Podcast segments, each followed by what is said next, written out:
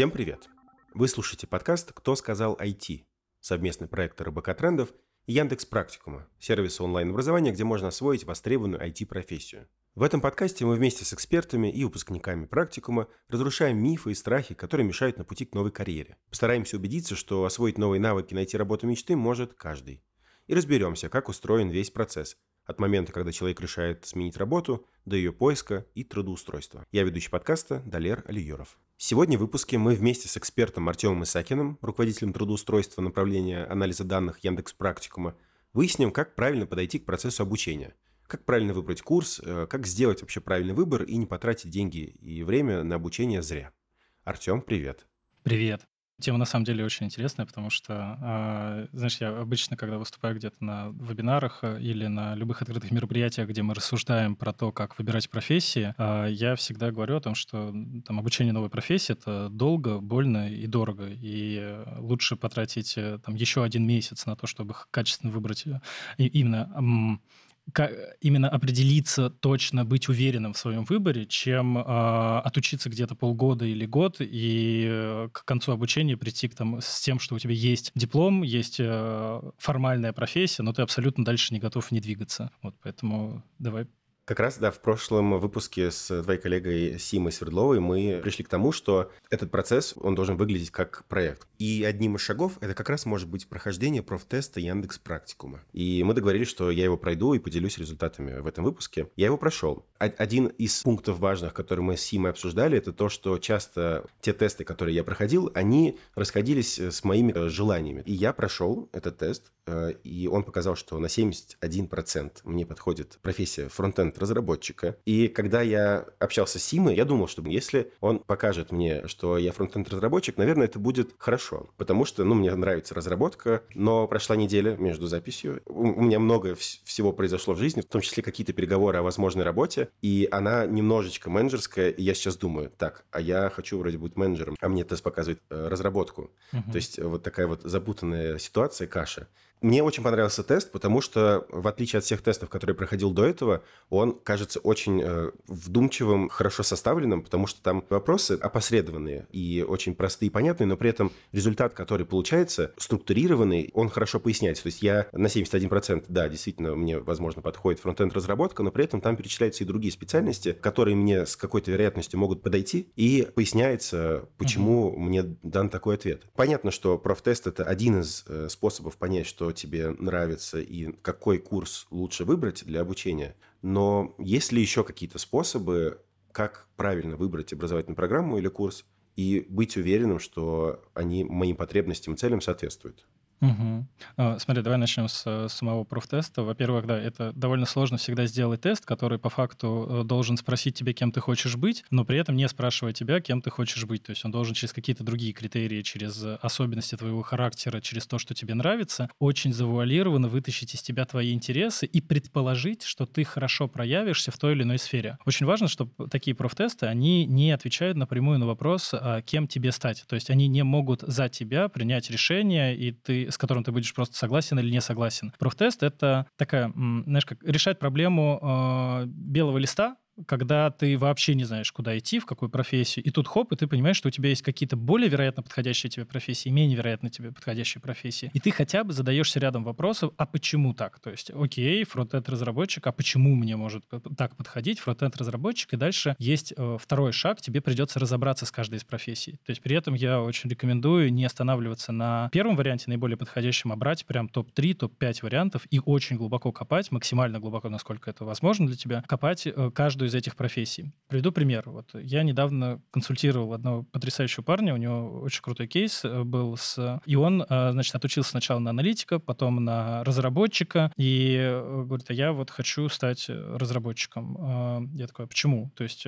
смотрю, а у него совершенно другой опыт, у него опыт в сфере коммуникации, переговоров, у него, ну, прям очень... Я общаюсь с ним, я понимаю, что это, ну, просто потрясающий там, проект, продукт, руководитель, то то есть он э, прям очень эмпатичный, внимательный, педантичный, то есть у него очень много качеств, которые он скорее похоронит в работе разработчиком, а, чем проявит их. И мы начинаем копать, и я выясняю то, что на самом деле он пошел аналитиком и разработчиком учиться не для того, чтобы стать разработчиком, а для того, чтобы стать руководителем разработчиков, потому что у него был такой фрейм, что я должен сначала, значит, разобраться в специальности э, людей, которыми буду руководить, чтобы стать хорошим руководителем, и меня никто не мог осудить в том, что я в чем-то не разбираюсь. И вот мы долго копали, что оказывается руководитель и менеджер — это тоже профессия, это тоже специальность, и э, мало людей э, отдают себе в этом отчет, что это э, что-то, что нужно делать профессионально. То есть э, многие думают, что если ты станешь хорошим э, специалистом в чем-то, то ты можешь и руководить такими же специалистами, которые просто почему-то хуже разбираются в тебя. Но э, профессия менеджера подразумевает, что ты вообще можешь ничего не знать из э, э, как бы специфик тех людей, которыми управляешь, э, но при этом правильно э, руководить ими, правильно направлять их, мотивировать, ставить им задачи и так далее. Вот. И мы в итоге накопали то, что вот этому парню вообще не нужно сейчас. Это классно, что у него есть такой бэкграунд, классно, что он отучился, он разобрался в этих темах, и это скорее показывает то, насколько глубоко он может копать в сферах, которые ему неизвестны, и это, вот это качество ему пригодится, и это качество будет флагманским в дальнейшем его развитии. Но при этом это не означает, что он должен стать классным разработчиком-аналитиком, чтобы управлять разработчиками-аналитиками.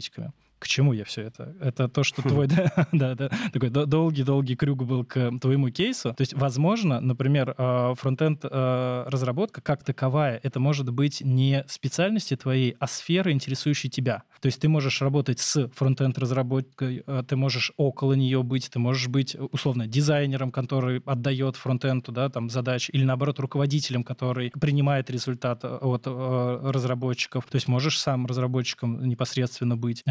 И вот здесь открывается огромное поле и такое пространство для вариаций. Что, собственно, следующее можно сделать? Это понять, а вообще как ты себе представляешь некую свою идеальную работу. Вот ты такой закрываешь глаза и думаешь, вот я прям сажусь в кресло, наливаю себе чай и 12 часов сижу за компьютером, в, э, смотрю на черный экран с, э, цветными, с цветным кодом. И это прям моя фантазия, чтобы ни один человек не подходил ко мне, не трогал меня, не дергал, и вообще желательно, чтобы все в письмах мне присылали или таски ставили, а я буду их а, расчищать. И вот у меня есть такие прям несколько знакомых, которые мечтают, ну, как бы минимум коммуницировать с людьми. А, их очень фрустрируют неопределенные вопросы, э, которые не очень четко сформулированы. И вот их мечта — это сидеть и э, за много денег выполнять очень такие кропотливые э, задачи, которые требуют только их интеллектуального включения. Вот я совершенно другой тип людей, и я, если останусь наедине с собой больше, чем на час, я начну сходить с ума. То есть у меня все хорошие идеи, все какие-то продуктивные мысли рождаются только из коммуникации. Вот я из тех людей, которые по 12 созвонов в день проводят, и для меня вот эта продуктивность. Если у меня есть возможность что-то не делать, я очень стремлюсь э, своими руками, я очень стремлюсь этого не делать своими руками. И это очень важное менеджерское качество, которое я в себе подавлял долгое время, потому что я тоже, э, как и ты, менял много профессий в IT, и долгое время у меня был синдром самозванца, я не мог определиться, а кто я есть. То есть я всегда очень завидовал разработчикам, потому что они четко знают, какие языки они, э, на каких языках программируют, что они умеют, да, у них очень-очень все прозрачно, понятно и определенно. А я такой, вроде ничего не умею, но почему-то э, там включен во все проекты, да, и почему-то они без меня не работают. Я не мог понять, почему. Вот. И потом только... Тогда еще, кстати, не было э, такой профессии, как продукт менеджер это тогда был пик популярности проект менеджеров и я такой, окей, вот есть фреймы, есть конкретные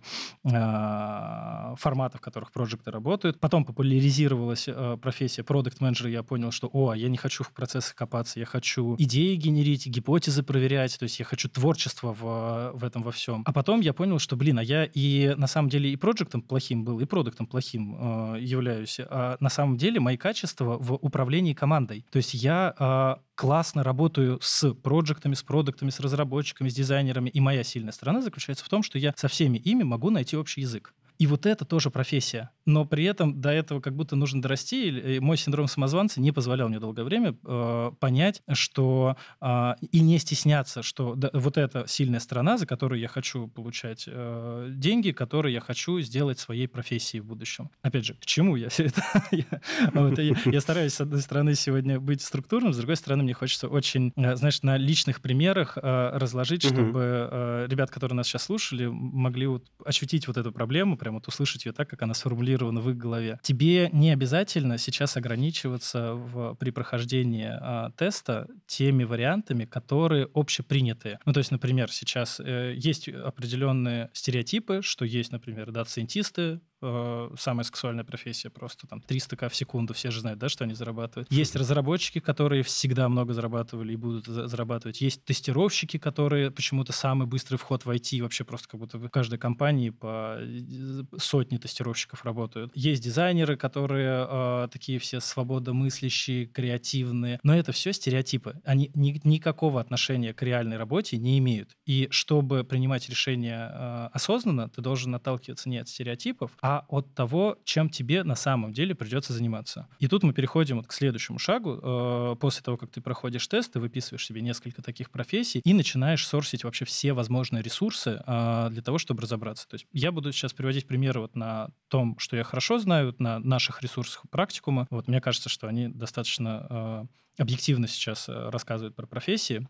И, например, если зайти на наш YouTube-канал, то там а, можно найти разные трансляции и видео, посвященные как выбору профессии в широком смысле, то есть, например, какой-то день открытых дверей про все профессии в разработке, или про все профессии в анализе данных, или про все, что связано с дизайном, где ты можешь за пару часов а, просто чуть-чуть послушать про каждую профессию и тоже так вот наметить для себя, о, вот это мне интересно, вот это, вот это, сюда капну, сюда, здесь посмотрю, вот это изучу. Потом ты проваливаешься внутрь э, тех профессий, которые тебя заинтересовали, то есть ты знал, например, что есть дизайнеры, но ты понятия не имел, что есть UX-дизайнеры, а они вообще другую работу делают. То есть они вообще не про картиночки, они про поведение пользователей. Это принципиально другая работа. И оказывается, она сейчас на как бы пике востребованности и необходимости, потому что картинки уже за нас нейросети умеют рисовать. А вот сделать э, конверсионную какую-нибудь кнопочку нейросеть не сможет пока что, потому что она за, очень сильно зависит от э, э, поведения человека. И пока что это такой незаменимый навык, и за него бизнес готов платить деньги. И ты узнаешь узнаешь про новые какие-то вариации профессий, вот как мы сейчас с тобой на примере фронтенд-разработчика, да, поняли, что, оказывается, можно не самим фронтенд-разработчиком в общепринятом смысле работать, а быть кем-то около этой сферы и максимально реализовываться там. И потом ты начинаешь копать в отдельные э, профессии и прям досконально смотреть, э, как э, уже там, допустим, выпускники курсов трудоустраивались, какие у них кейсы, читать различные статьи. На Весеру тоже полно кейсов, там, ребят, которые осваивали профессию. Ну, не надо на этом этапе привязываться к конкретной школе. То есть или к, вот конкретно к Яндекс Практикуму. Нет, прям вот смотрите все, что есть, вот все, чему доверяете, все, что откликается. Здесь можно дать себе свободу не выбирать условно. То есть вот просто что... Вот, вот если нравится, что человек какой-то им как рассказывает, вот слушайте его на данном этапе. И ты понимаешь, что, окей, ты уже плюс-минус оброс каким-то контекстом в, э, в каждой э, профессии, ты хотя бы стал уже как-то компетентен, ты понимаешь, из чего будет как раз состоять твой рабочий день. И ты сможешь на вот этом уровне принять решение. Я хочу, там, не знаю, в звонки, каких инструментах я хочу работать. Я хочу кодить, чтобы меня никто не трогал, или наоборот, я хочу э, защищать э, ценность э, там работы за, и пусть у меня будет там команда, которая кодит, а я буду вот ходить к руководству и биться до, до последнего за то, что то, что они сделали, это полезно. Ты понимаешь форматы, и ты начинаешь уже дальше смотреть э, инструментарии, выбирать школу, выбирать формат обучения. Э, опять же, может быть, у тебя уже есть все необходимые знания для того, чтобы трудоустроиться. И вот здесь мы тоже подходим так плавно, а нужно ли вообще всем учиться, и нужно ли тратить деньги на обучения. То есть моя позиция, что нет. Я вот всегда, когда выступаю где-либо, я э, как бы ставлю себе две задачи. Первое — это заинтересовать тех людей, которым э, онлайн-обучение действительно открывает дорогу в жизни, и они прям такие меняют свою, э, кардинально меняют свою жизнь э, и осваивают новую профессию, и будут счастливы в ней. И это, я считаю, своим полезным каким-то результатом да, от выступления. Но не менее полезным, возможно, даже более полезным, является убедить тех людей, которые не подходят для рынка IT, которые по каким-либо причинам, по своим ценностям, например, или по готовности вкладывать свой ресурс в развитие, да, или не готовности, точнее, вкладывать свои ресурсы в развитие, просто не смогут чувствовать себя комфортно в IT. И вот если я смогу таких людей убедить не идти в IT, не тратить деньги на обучение, это тоже суперценно. И поэтому вот сейчас, когда мы на твоем примере, допустим, говорим про фронтенд разработку, я еще не знаю, насколько эта профессия тебе подойдет. И вот здесь моя задача — это накидать тебе как и каких-то положительных моментов, чтобы ты сам их изучил, то есть а, насколько тебе это интересно, так и отрицательных, чтобы ты был готов ко всем рискам. Ну, то есть, например, а ты реально готов сейчас пойти учиться на фронтенд разработку, там потратить полгода, год, потом еще несколько месяцев искать работу, то есть, опять же, ты просчитал ли все риски, а, заложил ли ты на это время, заложил ли ты на это деньги, сможешь ли ты это совмещать с текущей работой. Если не сможешь, то есть ли у тебя какая-то подушка безопасности на это время, чтобы э, комфортно существовать и не переживать? Готов ли ты сразу в эту профессию окунаться, или тебе еще есть сомнения, тогда иди и посмотри какие-то бесплатные материалы. То есть э, почему у нас в практикуме на всех почти курсах есть э,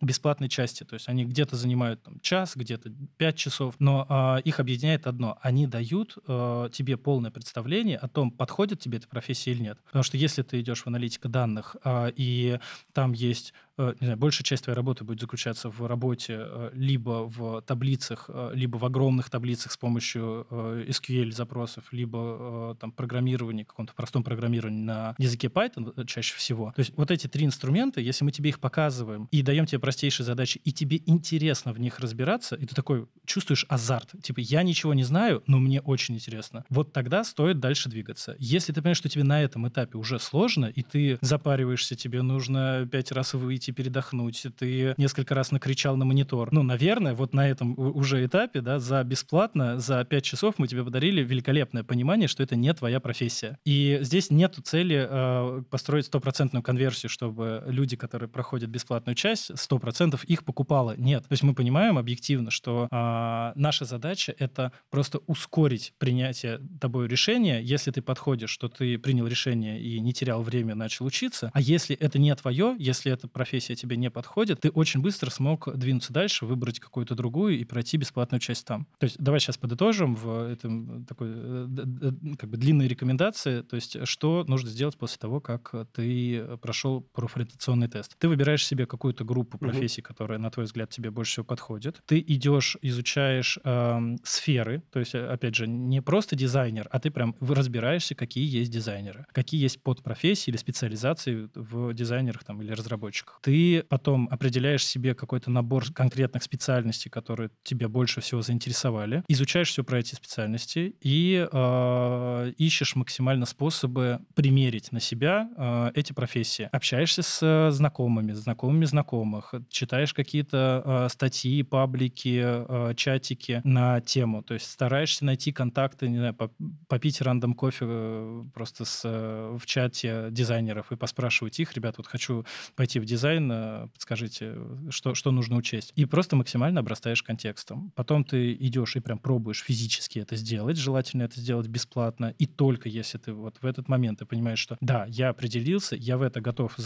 потратить на, только на обучение там ближайшие полгода, год, потом еще на то, чтобы быть джуном в этой профессии, еще тоже год-полтора, и потом я готов ближайшие три года э, беспрерывно что-то доучивать, до, э, копаться в этом, искать. Вот на этом этапе ты готов принять принять решение на 3-4 года вперед, все, ну, типа, я спокоен. Ты, значит, придешь ко мне в конце в карьерный трек, и у тебя никакого диссонанса не будет. Я тебе скажу, что, э, смотри, вот помнишь, тебе было тяжело на обучении, сейчас будет еще сложнее. И ты такой, да, окей, я готов к этому, ко всему, потому что мне нравится то, чем я занимаюсь. Я такой, без проблем, и мы с тобой начинаем делать резюме, сопроводительное, портфолио, ходить на собеседование, разочаровываться от того, что, э, оказывается, рынок не отвечает, то есть тебе будут игнорировать, компании почему-то э, молчат все время, даже нет не говорят, а тебе придется ходить, опять же, там по знакомым, использовать альтернативные способы поиска работы, а еще параллельно ты будешь ходить на кучу различных вебинаров, мероприятий по подготовке тебя к э, прохождению собеседований, что можно говорить, что нельзя. То есть ты пройдешь техническое собеседование, например, а прямо вот э, у нас э, с нашими наставниками отрепетируешь отклик на какую-то реальную вакансию и поймешь, как оказывается плохо ты умеешь проходить собеседование. Вот, но все вот эти грабли, все вот эти шишки ты будешь набивать в уютной, э, комфортной обстановке с очень подробной обратной связью, чего у тебя не получится сделать в реальном рынке. И только после этого ты э, найдешь какую-то одну единственную, возможно, вакансию, которая у тебя все пройдет хорошо, ты согласишься на офер, и все будет не зря. И те 500 откликов, которые ты делал до того, как нашел вот эту одну единственную вакансию, ты будешь вспоминать как прекрасное приключение, а не фрустрировать бесконечно долго над этим. И вот здесь только начнется твой путь в IT. Вот так все сложно, и я надеюсь, что вот с одной одной стороны, это все звучит довольно душно и э, э, как огромное непосильное приключение, с другой стороны, как будто только люди, которые вот в этом услышат, что да, это то, чего я хочу. Вот такие люди на самом деле будут себя очень комфортно чувствовать в IT. Я хотел уточнить только, как примерить на себе профессию, понять, что это точно твое, и как понять, что чем каждый день занимаются профессионалы. Вот курсы, про которые ты говоришь, пробные, э, они, по идее, показывают как раз э, каждодневную mm-hmm. рутину э, вот, в каждой специальности. Можно ли вжиться в роль, проходя вот пробные бесплатные курсы?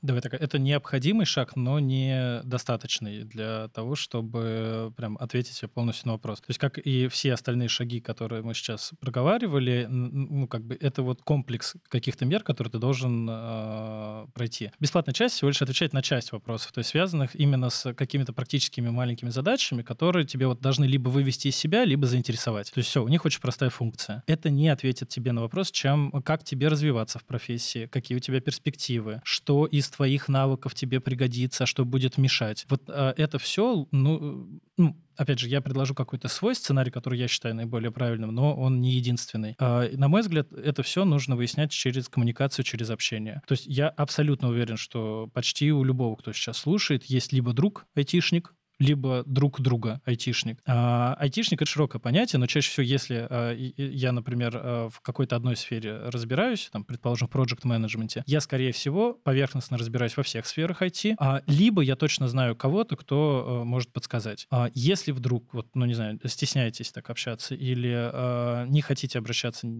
там, по, по разным причинам, не хотите искать этого человека, всегда есть HR-консультанты, которые, вот как э, Сима, например, да, которые очень много как бы общаются с разными ребятами, которые готовятся в разных специальностях. А, чаще всего такая HR-консультация, она не стоит дорого, и это точно всегда а, правильная инвестиция, и которая сразу же окупится. То есть, опять же, даже если вы поймете о том, что эта профессия вам не подходит, поздравляю, вы сэкономили год себе жизни, просто э, как бы не идя туда, в чем вы не будете чувствовать себя прекрасно. Если это не э, HR-консультация, это хотя бы может просто общение быть с знакомым рекрутером, он хотя бы примерно опишет там рынок рынок со своей точки зрения, но у меня огромная просьба никогда не ориентироваться на мнение одного человека. То есть а, какой бы классный у вас друг разработчик не был, он вам скажет, например, э, поделится мнением, предположим, он кайфует от своей профессии, скажет, да, Java разработчик это вообще это лучшее, что со мной было. Это вообще не значит, что тебе подойдет эта профессия. То есть э, собирай агрегированное какое-то мнение. Вот чем больше с большим количеством людей ты пообщаешься, тем лучше. А, это просто частая проблема, когда ориентируешься ориентируюсь на какого-то знакомого, который на, там, со стороны кажется, что он счастлив и, и супер радостен, вот, э, и, да, прекрасно растет, и, э, там, не знаю, и зим, уезжает, улетает на зимовку в теплые страны, а может показаться, что это то, чего ты хочешь, хотя ты не понимаешь всех контекстов, которые стоят за этим. Например, многие недооценивают э, эмоциональное выгорание, которое у айтишников прям вообще это, не знаю, выгорание — это то, в чем они живут. То есть они, бывает просто разная степень выгорания. И, например, в физическом труде у тебя есть усталость. Она очень понятна всем, как-то генетически, мне кажется, заложена уже. Ты понимаешь, когда ты устала, когда нет. А эмоциональная усталость очень сложно интерпретируется. То есть ее очень сложно словить и понять, отрефлексировать и что-то с ней сделать. И вот не зная, с чем ты столкнешься, с какими трудностями и проблемами, ты рискуешь э, увидеть только часть картинки и принять неправильное решение, опираясь только на хорошая э, и такую веселую часть работы. Ты упоминал уже, что само обучение – это достаточно сложный тоже процесс, и у меня есть подтверждение, то, что у меня несколько близких людей как раз проходили обучение в практикуме на фронтенд разработку, и кто-то дошел до конца, кто-то остановился на каком-то этапе, но все они говорили про то, что это достаточно интенсивный, действительно сложный э, процесс, но я также понимаю, что, наверное, это процесс, к которому можно как-то подготовиться, подстелить себе везде солому, чтобы он был попроще. Э, но вот э, что нужно mm-hmm. сделать э, на старте обучения, чтобы это максимально легко для тебя прошло? Я имею в виду, как свои силы распланировать, может быть, время, может быть, деньги, mm-hmm. в общем. Смотри, во-первых, давай про легкость обучения. А, то есть легкое обучение может быть в двух случаях. Ну, там, возможно, больших, самые популярные два. А первое — это если обучение просто-напросто неэффективное. То есть если тебе легко учиться, значит, ты не осваиваешь ничего нового на самом деле. Второе, если ты достаточно прокачан в этой сфере. Ну, то есть, например, если я сейчас пойду там проходить курс Project Management или какой-нибудь базовый курс управления командой, я просто, скорее всего, знаю большую часть того, что там есть, и мне может показаться, что это легко. Но это, ну, как бы человек, который пойдет учиться с нуля, для него это будет очень сложно. То есть сложно это э, в каком-то смысле хорошо. То есть э, здесь есть гр- границы, то есть есть такое понятие, как посильность обучения. И, например, мы очень много внимания уделяем, э, у нас есть определенные метрики, мы много внимания уделяем тому, чтобы, с одной стороны, студентам было сложно, с другой стороны, у них хватало ресурса, сил, терпения, внимания э, освоить это. Если мы видим, что это сложно настолько, что люди бросают, там, допустим, или э, сильно, слишком сильно страдают, э, то мы, например, какой-нибудь блок, который рассчитан на неделю,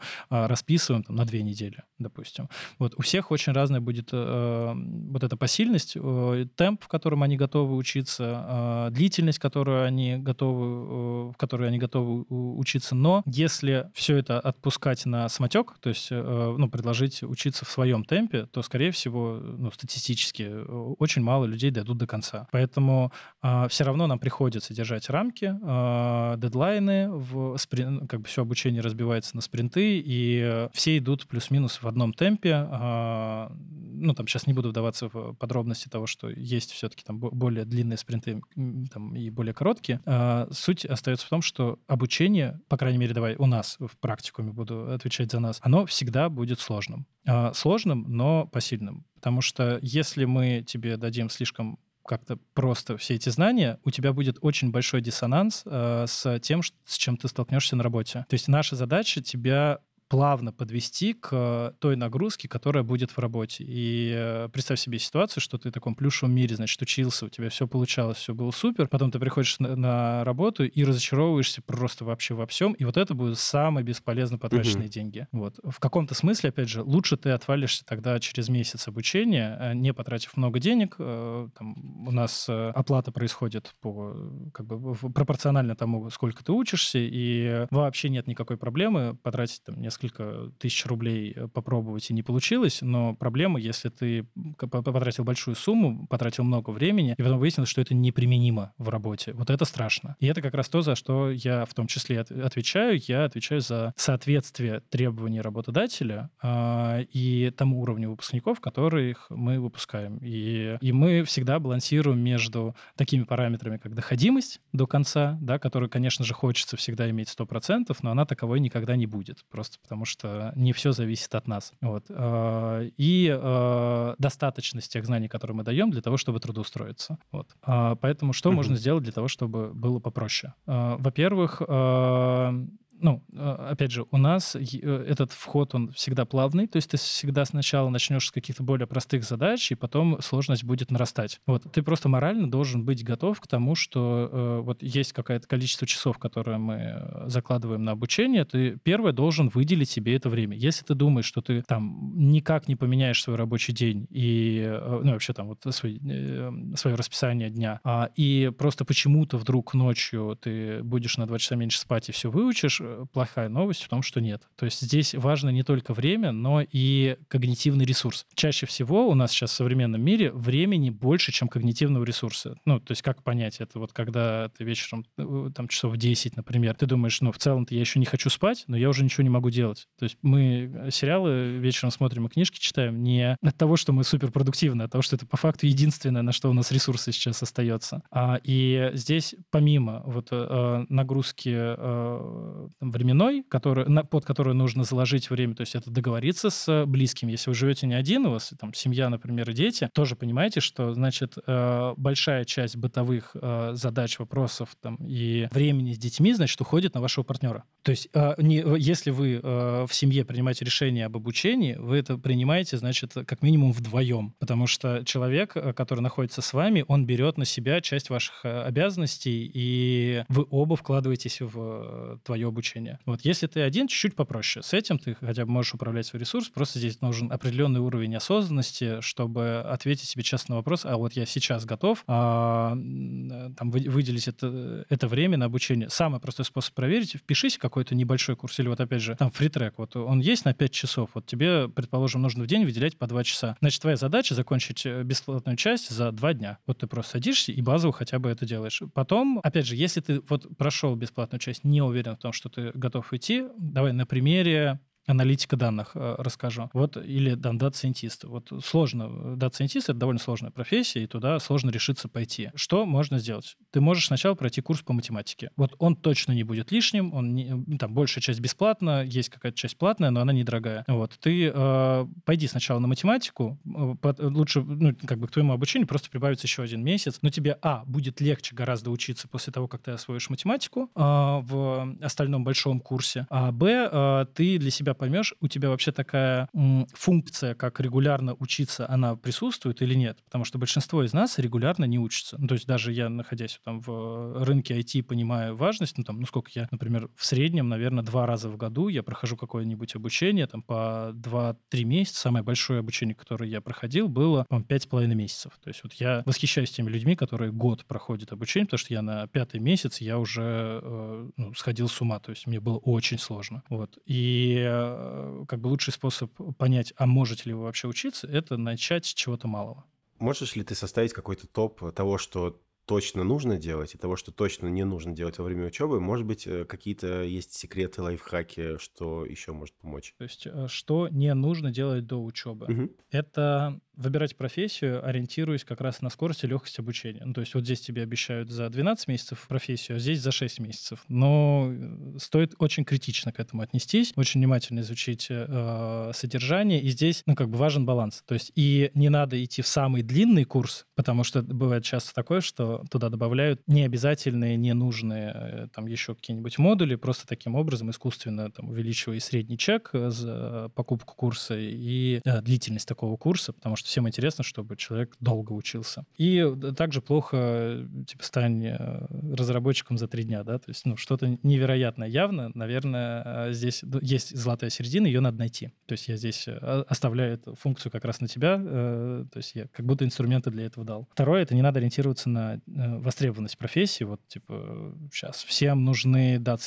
особенно это, допустим, в каких-нибудь рекламных интеграциях очень любят говорить самая востребованная профессия или э, вот э, прям пропускайте мимо ушей, вообще вот не ориентируйтесь на это. Если хотите понять, насколько профессия востребована, идите тогда в отчетах HeadHunter и смотрите э, там сколько вакансий той или иной профессии. Ну, ну, типа тоже потратьте тогда время на это, сами изучите. Потому что, э, давай, на примере Data Science, вот э, близкий мне пример. Э, это востребованная профессия? Да она очень важна. Точно в ближайшем будущем она будет еще сильнее развиваться и становиться еще более востребованной. Но на самом деле в России сейчас около там 120 вакансий в месяц э, дата-сайентистов. Это мало. Ну, то есть вы будете прям биться друг с другом, а тебе придется где-то откликов, наверное, там 500 сделать и, возможно, полгода искать работу, а возможно, тебе даже придется пойти работать сначала аналитиком данных, э, закончив курс Data Science, чтобы набраться опыта работы с данными, и только потом пойти data scientist ом там через полгода работать. Такой трек тоже есть. Ну, то есть это очень сложно для новичка. При этом э, мидлы сеньоры там дрожают, они супер востребованы, за них бьются компании. Тебя постоянно, если ты стал там, мидлом, то тебе постоянно будут прилетать офферы с э, красивыми суммами, с красивыми предложениями. То есть там, правда, все очень хорошо. Но тебе, как э, начинающему специалисту, э, до этого еще надо дожить.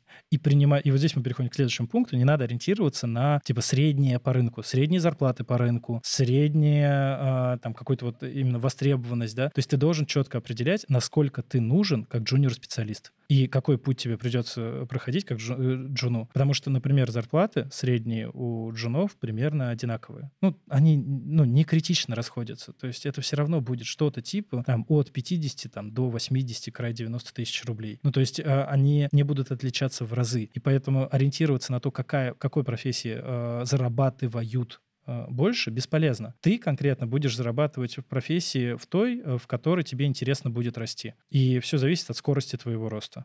На старте примерно все будут зарабатывать плохо.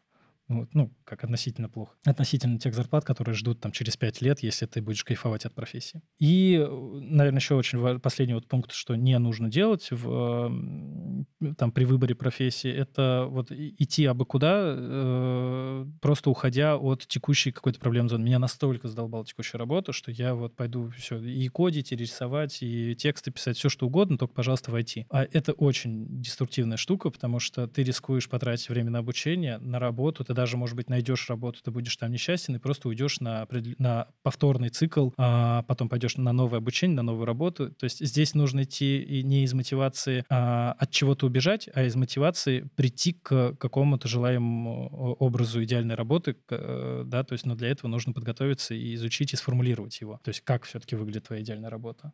Вот. Э, при этом что нужно делать? То есть первое, ты должен вот построить, как мы говорили, образ себя в профессии, то есть максимально с помощью всей инфо- доступной для тебя информации. А, ты должен понимать свои сильные и слабые стороны. Опять же, в помощь по, там, профориентологи, различные тесты. А, самое простое, вот типа вот прям бесплатное, супер попсовое э, упражнение, которое всем нужно делать регулярно. Просишь 5-6 друзей описать тебя, вот какие у тебя сильные стороны, какие слабые стороны, как им кажется, какая, вот в какой профессии ты бы бы был наиболее эффективен? То есть, и если бы ты, например, открывал свой бизнес, то что это был бы за бизнес? Вот задайте такие вопросы. Это, опять же, мне кажется, во всех тренингах там везде это присутствует, но мало кто это на самом деле делает. И чаще всего вы будете очень сильно удивлены, потому что ваши друзья и даже люди, которых вы с которыми вы не так плотно работаете, вас могут знать гораздо лучше, чем вы сами.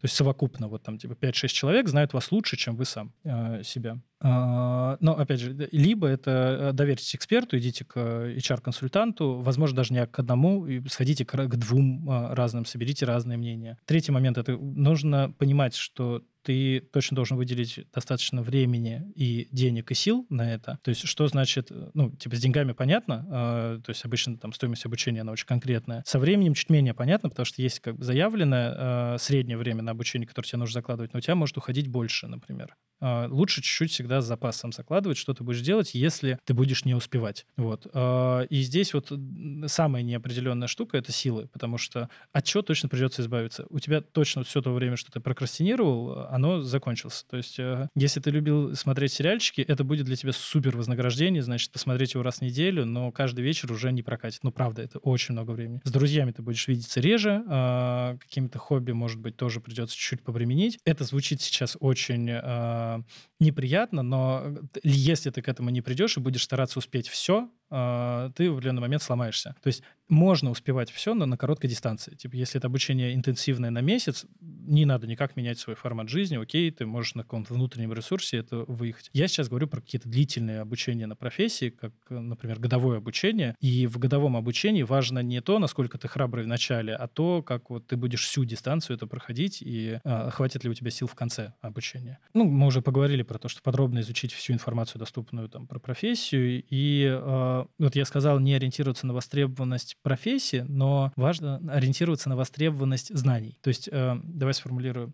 Например, э, навыки проект менеджмента, продукт менеджмента э, или навыки сейчас работать с искусственным интеллектом или какое-то легкое программирование, допустим, там базовое, или знание аналитика данных, или UX-дизайнера, вот это очень универсальные знания, которые тебе пригодятся практически в любой профессии. То есть вот я, например, в свое время проходил небольшой курс по UX-дизайну, хотя я ну, типа, никогда ничего не рисовал, но мне это было важно для принятия решений. То есть я принимаю какую-то работу, и мне важно было понять, она вот качественно сделана или нет, хотя бы на каком-то базовом уровне. И здесь можно пойти под дорогой такой, что не ориентироваться на профессии, а ориентироваться на те знания, которые тебя удорожают вообще в целом. То есть, если ты хороший аналитик, то ты э, и будучи руководителем, и менеджером, и продуктом, и проектом, и дизайнером, э, ты будешь принимать качественные решения это делает тебя хорошим, качественным, дорогим специалистом. Ну и, и вот э, подумай, насколько те или иные знания на самом деле универсальны. То есть, а что если там через 2-3 года профессия поменяется, э, или ты вот выгоришь в рамках этой профессии, захочешь чем-то другим заниматься, насколько опыт, который ты сейчас приобретешь, тебя удорожает в будущем?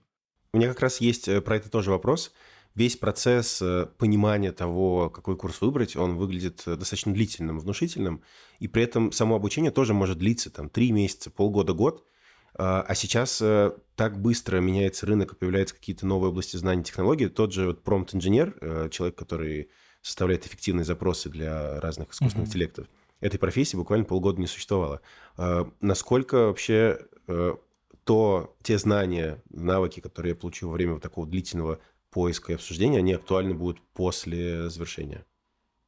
Ну, здесь, э, знаешь, как, э, как знания университетские, да, как, что на самом деле университетские знания тебе нужны не в вакууме, а то, как ты задачи решал, да, это умение учиться в новых дисциплинах, ориентироваться в них, там, быстро осваивать новые знания. Здесь что-то похожее. То есть, во-первых, нужно следить за актуальностью курса и убедиться в том, что э, курс переписывается. То есть, э, например, вот мы работаем с текстом в практикуме. У нас э, всегда э, происходит какое-то дописывание материала, переписывание его актуализация. То есть у нас вот этот процесс, он беспрерывный. А большая часть курсов на рынке, она записывается в видео. И видео уже накладывает определенные ограничения, потому что, чтобы перезаписать того или иного там, специалиста, тебе нужно будет там, переписывать весь блок э, видео. И чаще всего, опять же, не буду сейчас, э, как бы я, может быть, не настолько погружен там во все э, аспекты, но чаще всего переписать видео сложнее, чем переписать текст. И происходит обновление контента гораздо медленнее. И если вы понимаете, что даже сейчас уже, вот это очень актуально, например, для интернет-маркетологов. Вот если вы купили курс по интернет-маркетингу, а вам там рассказывают, как запустить рекламу в Инстаграм, ну, поздравляю, да, вы уже приобретаете мертвые знания. То есть сейчас они вам никак не помогут, если вы работаете на рынке России. То есть э, просто, э, ну, изучайте, во-первых, содержание, пытайтесь сразу понять, как то или иное применимо, покажите э, этот курс какому-то знакомому, там, например, в этом случае, в этом кейсе, там, интернет-маркетологу и спросите, а там вот это норм или нет? Мне вот этому стоит доверять? Вот вы, э, так будет гораздо проще. Но, опять же, это не исключает того, что вы можете пойти на курс э, с актуальным информацией на тот момент, резко в рынке что-то произошло, что-то поменялось. Окей, это реалии э, работы в IT. Вы всегда будете чему-то учиться. То есть эти знания ча- чаще всего не, не меняется рынок IT прям настолько резко и бесповоротно, чтобы потерялись все а, необходимые наработанные знания. Э, инструменты меняются. Но давай вот на примере тоже анализа данных, вот визуаль, визуализации. Можно рисовать графики по данным а, в инструменты Tableau и там Power BI, допустим. Это разные инструменты, но подход работы в них один и тот же. То есть если у тебя, например, Tableau ушел из России, и ты не можешь в нем работать, у тебя на освоение Power BI уйдет там 10 раз меньше времени, чем ушло впервые осваивая там, первый инструмент. Поэтому чаще всего подходы, они все равно очень похожи. То есть также и разработчики, они изучая там 2-3 языка, четвертый, пятый им дается гораздо проще, потому что они уже разбираются в логике э, этих языков. Вот. Э, ну, сейчас разработчики, конечно, могут меня там сильно поправить, но я скорее такой пример обывательский сейчас говорю, там немножко все посложнее. А, соответственно, ответ на твой вопрос такой. Ты можешь минимизировать эти риски, но ты не можешь от них уйти. А если ты понимаешь, что в твоем курсе сейчас что-то поменялось, а, хотя ты супер осознанно выбирал его, все проверил, посоветовался со всеми, с кем необходимо было посоветоваться, но почему-то там что-то не актуально, иди, значит, параллельно доучивайся, еще микрокурсы какие-то бери, решай задачки. В интернете полно информации дополнительной. То есть э, у нас есть наставники, преподаватели, которые сами дают дополнительные материалы, потому что даже несмотря на то, что мы работаем с тем, текстом, у нас высокая скорость обновления контента, мы все равно не, а, никогда не будем универсальны. То есть ты отучился у нас на аналитика данных, потом ты идешь в пять разных компаний, и у тебя в пяти разных компаниях только процентов 60-70 тех знаний, которые ты получил на курсе, будет актуально. И это всегда будут разные 60-70 процентов. Тебе всегда что-то нужно будет сверху доучивать. Самое главное, чтобы ты у себя выработал вот эту мышцу, постоянно учиться, и избавился от страха. То есть ты должен, это опять же проверяется на собеседовании, это очень важное качество качество, которое будет искать работодатель в э, кандидатах. То есть то, как ты работаешь с задачами, в которых ты не разбираешься. То есть здесь не получится заучить, как в школе. Никого не интересует то, насколько хорошо ты пони, как бы понимаешь то, в чем разбираешься. Ты на работе стопроцентно будешь сталкиваться с задачами, в которых ты просто вот темный лес для тебя. И твоя эффективность заключается в том, насколько ты такие задачи умеешь решать. И если ты э, на собеседовании сталкиваешься, а в хорошее собеседование точно задаст тебе какой-то вопрос, который ты не знаешь, или даст задание, которым ты не разбираешься, которое сверх твоих знаний, и работодатель осознанно это делает, и он наблюдает за тем, как ты э, справляешься с ситуацией неопределенности. Такой, ну, я примерно представляю, что это вот так-то, вот так-то. Ты честно сообщаешь о том, что, слушайте, вот я не знаю, как это решить. Э, там, если сейчас у меня был бы там 5 минут интернет, я бы, скорее всего, нашел, я бы вот такие-то запросы вбил бы, вот так, вот то-то пошел, ну, вот так-то действовал. Вот зачастую образ твоего поведения и твоих действий, если ты себе четко можешь сформулировать, как, какой набор шагов ты предпримешь в неопределенной для себя ситуации, важнее, чем знание того или иного инструмента. Опять же, это мы возвращаемся к менеджерству, да, то есть, мне кажется, работа менеджера, она полностью состоит из этого. Я всегда работаю с задачами неопределенными. Я понятия не имею каждый раз, когда мне приходит с какой-то проблемой, я понятия не имею, что с ней делать. И я тем лучше менеджер, чем быстрее нахожу решение э, в ситуации неопределенности. И вот такое качество буду смотреть во всех специалистах без исключений. Понял. Если пытаться подытоживать, то получается вот эта неопределенность и постоянная изменчивость рынка, технологий, мира – это то, к чему нужно просто, э, то, с чем нужно просто смириться и угу. отдельно развивать навык гибкости какой-то, да, и постоянного, постоянного обновления своих знаний. Да, да. Вот. Ну, и мы с тобой еще э, не, не договорили по поводу того, какие, э, что нужно, не нужно делать во время обучения. Давай здесь тоже коротко пробежимся. Здесь нету каких-то прям э, таких э, супер инсайтов. Здесь все очень просто. Во-первых, э, если вы выбрали хороший, качественный курс, то есть вот по всем тем рекомендациям, которые мы сделали, вы уже половину как бы работы сделали. То есть э, дальше в, в, смотрите на то, как вам помогают. То есть, а вам вообще э, есть кто-то в сопровождении? То есть кому вы вопросы задаете? А как на эти вопросы отвечают? Помогает ли вам? А что важно важно здесь проговорить. Окей, если вас иногда отправляют по что-то поискать в сети. То есть вы задаете вопрос, и вам так и отвечает. Вот это там посмотри, поищи сам. Почему? Умение э, там гуглить нужную информацию это тоже одно из очень важных умений для любого специалиста. И если вам просто на блюдечке выносят ответы на все ваши вопросы, у вас создается образ мышления, в котором вы всегда будете кого-то спрашивать, э, советоваться, и это то, чего работодатель вас не хочет видеть. Потому что когда вы приходите джуном в компанию э, и задаете много вопросов, это, конечно, здорово, что вы развиваетесь, и это лучше, чем не задавать задавать вопросы, но вы в этот момент отнимаете ресурс э, медла или сеньора, который очень дорогой для компании. И если вы умеете не просто задавать вопросы, что, опять же, уже здорово, то есть задавать вопросы и качественно сформулировать вопросы, это уже супер качество. Но если вы еще умеете и самостоятельно на часть этих вопросов отвечать, еще э,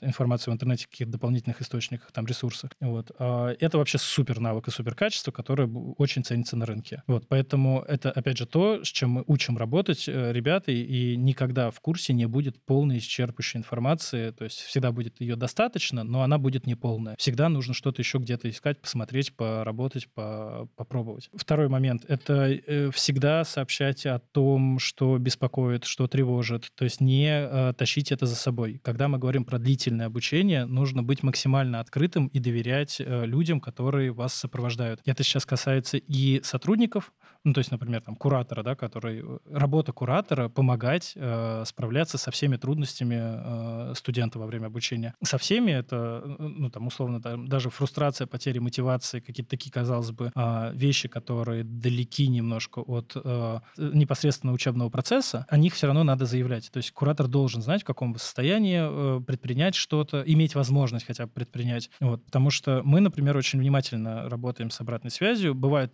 персональные какие-то проблемы, но если мы видим, что несколько человек из э, там, группы э, жалуются на что-то одно и то же, это уже системная проблема, которую мы в срочном порядке решаем. Вот, э, там, вплоть до того, что, не знаю, в прошлом году, например, у нас была прям большая проблема с тем, что ну, люди находились в очень большой неопределенности, и, с одной стороны, учеба и какой-то вот такой, знаешь, план по учебе, он помогал заземляться и оставаться в стабильном состоянии. С другой стороны, было сложно учиться. Ну, то есть у тебя много эмоциональной нагрузки дополнительной, и иногда иногда ты морально проваливаешься. И мы, например, там прибегали к тому, что мы несколько мероприятий проводили с коучами по мотивации, по синдрому самозванца, по тревожности. То есть это помогло студентам, а, и мы это делали как в учебном процессе, так и во время поиска работы, потому что если студент сидит и такой думает о том, что да какая нафиг работа, э, тут у меня проблемы другого уровня, ну, это точно не приближает его к найденной работе к коферу. Вот, поэтому вот мы работали с задачами такого уровня. Поэтому для того, чтобы вам могли помочь, вы должны как минимум сообщить о проблеме. Вот. А, и не стесняться обсуждать все с э, теми студентами, с которыми вы учитесь вместе, с вашими сокурсниками, потому что, а, опять же, вот это умение в коммуникабельность, а, в задавание вопросов, оно вас очень ускоряет. То есть вам, например, наставник может ответить в течение дня, а ваши одногруппники могут ответить через 10 минут. Ну, то есть не надо ждать наставника и стесняться задавать вопрос, не надо стесняться показаться глупым. Вот э, если вообще, в принципе, сузить все до какой-то одной э, рекомендации, вы пришли учиться в новую профессию. Все готовы к тому, что вы ничего здесь не понимаете. И стесняться того, что вы не разбираетесь в новой профессии, э, точно не нужно. То есть вы гордо заявляете, что, друзья, я не знаю ничего, я пришел задавать вопросы, я буду всех доставать, я буду очень педантичный, дотошный. Э, это самая лучшая стратегия. Дальше, опять же, надо только просто прислушиваться к рекомендациям. Если вам прямым текстом наставник говорит, слушай, ты задаешь классные вопросы, но тебе надо научиться в том числе и уметь там самому на них отвечать. Да, не надо как бы идти на пролом, нужно все равно слышать какую-то обратную связь и доверять тем людям, которым вы э, платите деньги за ваше обучение. Как быть, э, ну, если вышло так, что я, например, не вывожу, э, очень сложно, и решаю закончить обучение там, на полпути, например, э, возникает сразу ну, несколько чувств. Первое, что ну, я, наверное, провалился, все, дальше у меня как бы нету никаких э, вариантов там сменить профессию. А второе, то, что все, что я прошел, это как бы сгорает, и я не смогу там продолжить, например, с того же, с того, на чем остановился. Э, что делать в этой ситуации? А, в этом плане мы настолько хорошо знаем, что у нас есть даже метрики и показатели, которые прям в определенных местах, знаешь, таким красным подсвечиваем, что вот здесь именно у тебя вот эта мысль возникнет статистически. Вот. А у нас есть предсказания, ну, мы же, э, например, в анализе данных мы обучаем дата-сайентистов, сами используем инструменты Science. У нас есть э, там предсказательные модели, которые предсказывают, э, где тот или иной студент отвалится и где у него возникнут сложности. Это такие проблемы делятся на два типа. Это системные проблемы и частные проблемы. Ну, то есть частные проблемы — это зависящие непосредственно от твоих э, жизненных обстоятельств. Э, их сложно предсказать. Здесь, опять же, возвращаемся к пункту, просто сообщай о них, говори, что у тебя есть такая трудность. Э, как индивидуальные проблемы как бы не всегда требуют индивидуальных решений. То есть просто, например, ты, там трудно, окей, есть всегда академ. То есть, ну, возьми пере, отгул небольшой, отдохни, выдохни, а, сделай себе перерыв, набери сил и снова с чистой как бы головой заходи в обучение. Иногда нам просто не хватает немножко пожалеть себя и дать себе возможность э, выдохнуть. Вот. Э, ну, это э, одно частное решение, есть их гораздо больше чаще всего. Вот. Второй тип проблем — это системные проблемы, которые мы решаем системно на всех студентов. Это уже проблема к дизайну обучения. То есть, например, там тот или иной модуль обучения сложный, там люди плохо себя чувствуют после него. То есть мы здесь как переписываем эти модули, либо растягиваем их, либо выкидываем какую-то лишнюю информацию, либо упрощаем задачи. То есть либо, если мы не можем это сделать, мы понимаем, что он именно такой сложный и должен быть. Это необходимо для получения тобой образовательного результата, значит, мы, наша задача, как минимум, тебя заранее предупредить. Смотри, дружище, вот сейчас будет через две недели очень сложно. Прям вот если ты э, как бы в, в, э, лучше сейчас сделай вот это задание побыстрее, недельку отдохни, потому что потом будет капец. Мы это знаем, вот у нас тысячи человек через это прошли, мы уже статистически это видим. Ну, то есть это какая-то... Либо мы понимаем, как решить эту проблему, либо мы понимаем, как тебя подготовить к этой проблеме. Не все проблемы нужно решать. Вот. Понял, понял. У меня след- мой следующий вопрос, э, на который, мне кажется, я уже дал сам себе ответ. Э, нужно ли во время того, как ты учишься, какие-то действия совершать для поиска работы, там, составлять резюме, как-то изучать рынок, проходить собеседование, но учитывая как бы тот объем э, работы, с которым придется столкнуться во время обучения и до, как будто бы и не нужно. Или Ну, все-таки на самом нужно? деле, очень хороший вопрос. Я- И им задаются всегда студенты. И э, давай так. А здесь я тоже попрошу довериться э, как бы профессионалам. Вот э, у меня в курсах, в каждом курсе есть конкретная точка, когда мы предлагаем войти в карьерный трек. На каких-то курсах она стоит после всего обучения. Это как раз курсы, в которых интенсивный последний блок. Мы знаем, что ты не справишься, не вывезешь, просто параллельно все это мы говорим. Отучись, потом будешь искать работу. Вот. В каких-то курсах она в середине обучения. Мы понимаем, что ты освоил базу уже достаточную, и тебе сейчас, вот именно в этой профессии, полезнее а, уже потихонечку начать готовить готовиться, изучать рынок, тренироваться, особенно если у тебя не было давно собеседований, то есть тебя сам страх пройти какое-либо собеседование будет тормозить гораздо сильнее, чем отсутствие каких-то знаний. И мы говорим, дружище, вот здесь нужно э, запараллелить. То есть э, мы, опять же, дизайним все так, чтобы это тебя не отвлекало от основной учебы, у тебя есть возможность достаточно гибко параллельно готовиться, но э, что точно является плохой идеей, э, это пытаться искать работу самому. То есть если мы тебе говорим о том, что мы к тебе придем через два месяца с работой такой, нет, я самый умный, умный, я сейчас пойду искать работу. Вот.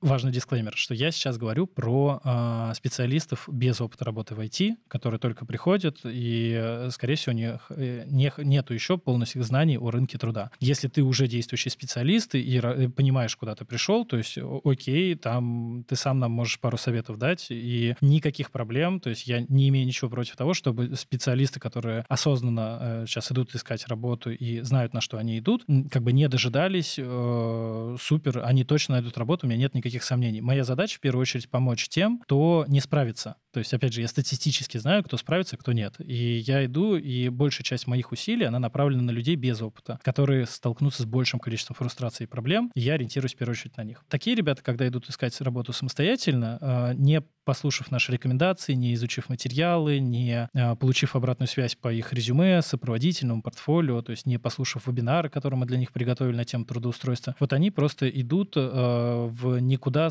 эм, свое время полить. И вот давай я тебе приведу один короткий пример. Что они делают, например, а что делать категорически нельзя. Когда ты идешь искать работу, интуитивно ты сначала откликаешься на вакансии, которые тебе больше всего нравятся. Ну, то есть ты откликаешься такой, я пойду, значит, в Яндекс, Сбер, Озон, Тиньков, вот все знакомые слова, которые, вот, э, компании, которые я знаю, я пойду на них откликнусь, и ты себе просто выжег поляну, потому что твое первое резюме отвратительно. Если ты дойдешь до, э, ну, статистически сейчас, я не хочу никого обидеть, я просто говорю о том, что там много проблем всегда. Вот. Если ты дойдешь до собеседования, скорее всего, ты его провалишь. Первые там 3-4 собеседования точно будут провальными. Вот. Ну, как минимум, хуже, чем четвертое и пятое. Вот, можно так сказать. И ты как бы по факту сжигаешь себе все хорошие варианты. То есть, например, если у тебя нет опыта работы, я, наоборот, рекомендую откликайся сначала на те вакансии, где ты точно не хочешь работать. Пройди этот путь. То есть, ну, э, значит, с гордо поднятой головой получи офер и откажись от него. Ты не представляешь насколько это поднимает самооценку. И как только ты получишь один офер и откажешься от него, а дальше весь твой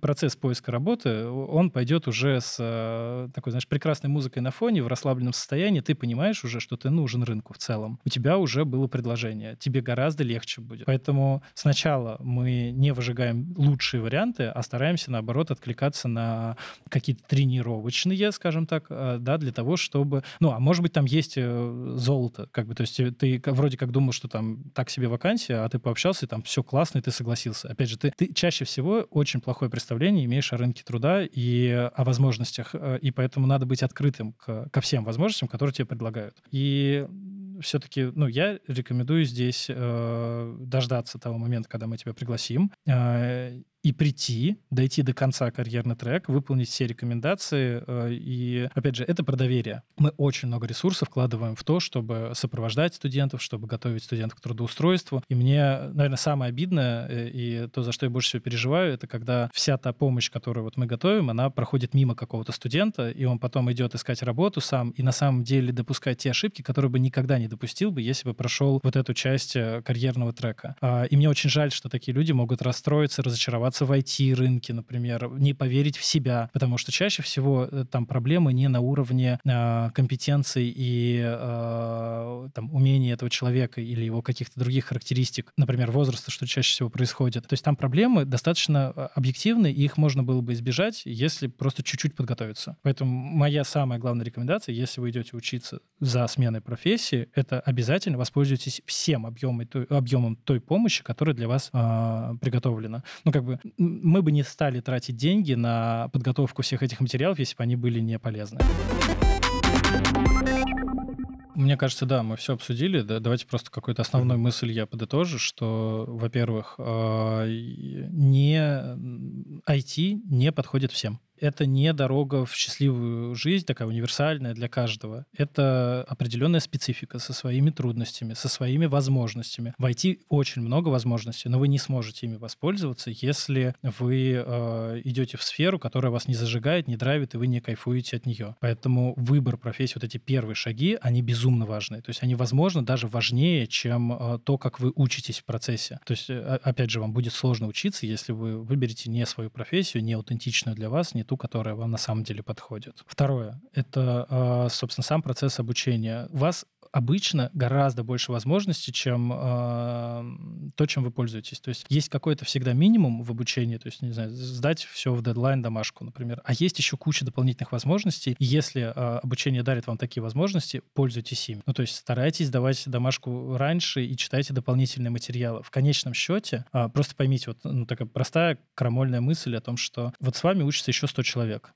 минимум, скорее всего, сделают все 100 человек. А вот э, что-то сверх этого сделают человек 10. И на самом деле работодатель скорее будет обращать внимание на этих десятерых, которые сделали что-то сверх обучения, а не на тех, которые выполнили минимальную план. Поэтому если ваша задача как-то минимально пройти этот путь, э, это тоже хорошо. То есть, опять же, ну, обучение же задизайнено так, чтобы вам хватало этого минимума. Но если вы хотите ускориться и, э, не знаю, не 6 месяцев искать работу, а 3 месяца, то приклад прикладываете к этому дополнительные усилия. Если ваше обучение не, как бы, не стимулирует вас к тому, чтобы вы что-то сверх делали, ну, возможно, это не очень хорошо продуманное обучение, потому что мы обычно даем возможности всегда больше, чем физически влезает в человека, чтобы у каждого, у кого есть на это время желание, а, была возможность реализовать этот потенциал. Третье и последнее — это, собственно, поиск работы. А, то есть не старайтесь все сделать самостоятельно. Это не стыдно признаться, что вы долго уже не проходили собеседование, вы не знаете, как оформлять резюме, я работаю с... Э, ну, как бы через меня проходит очень много резюме, мы пишем процессы по тому, как надо готовить резюме, и я вам скажу так, что я э, все равно отдам свое резюме на проверку там третьему какому-то человеку, знакомому консультанту, потому что я точно его напишу как-то коряво. То есть э, о себе писать сложно. И э, даже я с э, таким большим опытом э, работы в трудоустройстве все равно буду обращаться к специалисту для того, чтобы все получилось хорошо.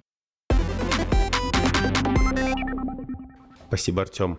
Э, Артем в выпуске упоминал фритреки. Это такие э, бесплатные э, курсы, в которых вы можете попробовать какую-то специальность. Поэтому, если вы уже прошли профтест и он выдал вам какой-то результат, можете найти соответствующий фритрек и пройти его. Артем, большое спасибо, что пришел. Большое спасибо тебе за беседу. Да, спасибо. Было очень интересно. Я надеюсь, что это кому-то поможет. Э, и если, опять же, кто-то а, загорелся идеей сейчас пойти в IT и строить и связывать свою жизнь с развитием в IT бизнесе я буду очень рад, но и также, если сейчас кто-то такой услышал, да нет, там столько всего надо делать, я, пожалуй, оказывается, мне нравится моя работа, я буду не менее от этого рад, и вот, если кто-то, кто слушает этот выпуск, придет в карьерный трек к нам в Яндекс Практикуме, вот, э, обязательно скажите об этом, я буду очень приятно обрадован. Пока-пока. Спасибо, что послушали. Это был подкаст «Кто сказал IT» — совместный проект РБК Трендов и Яндекс Практикума, сервиса онлайн-образования, где можно освоить востребованную IT-профессию. Ставьте нам лайки, пишите отзывы и подписывайтесь, чтобы получать уведомления о новых выпусках. И, конечно же, делитесь нашим подкастом с теми, кому он может быть полезен. До встречи.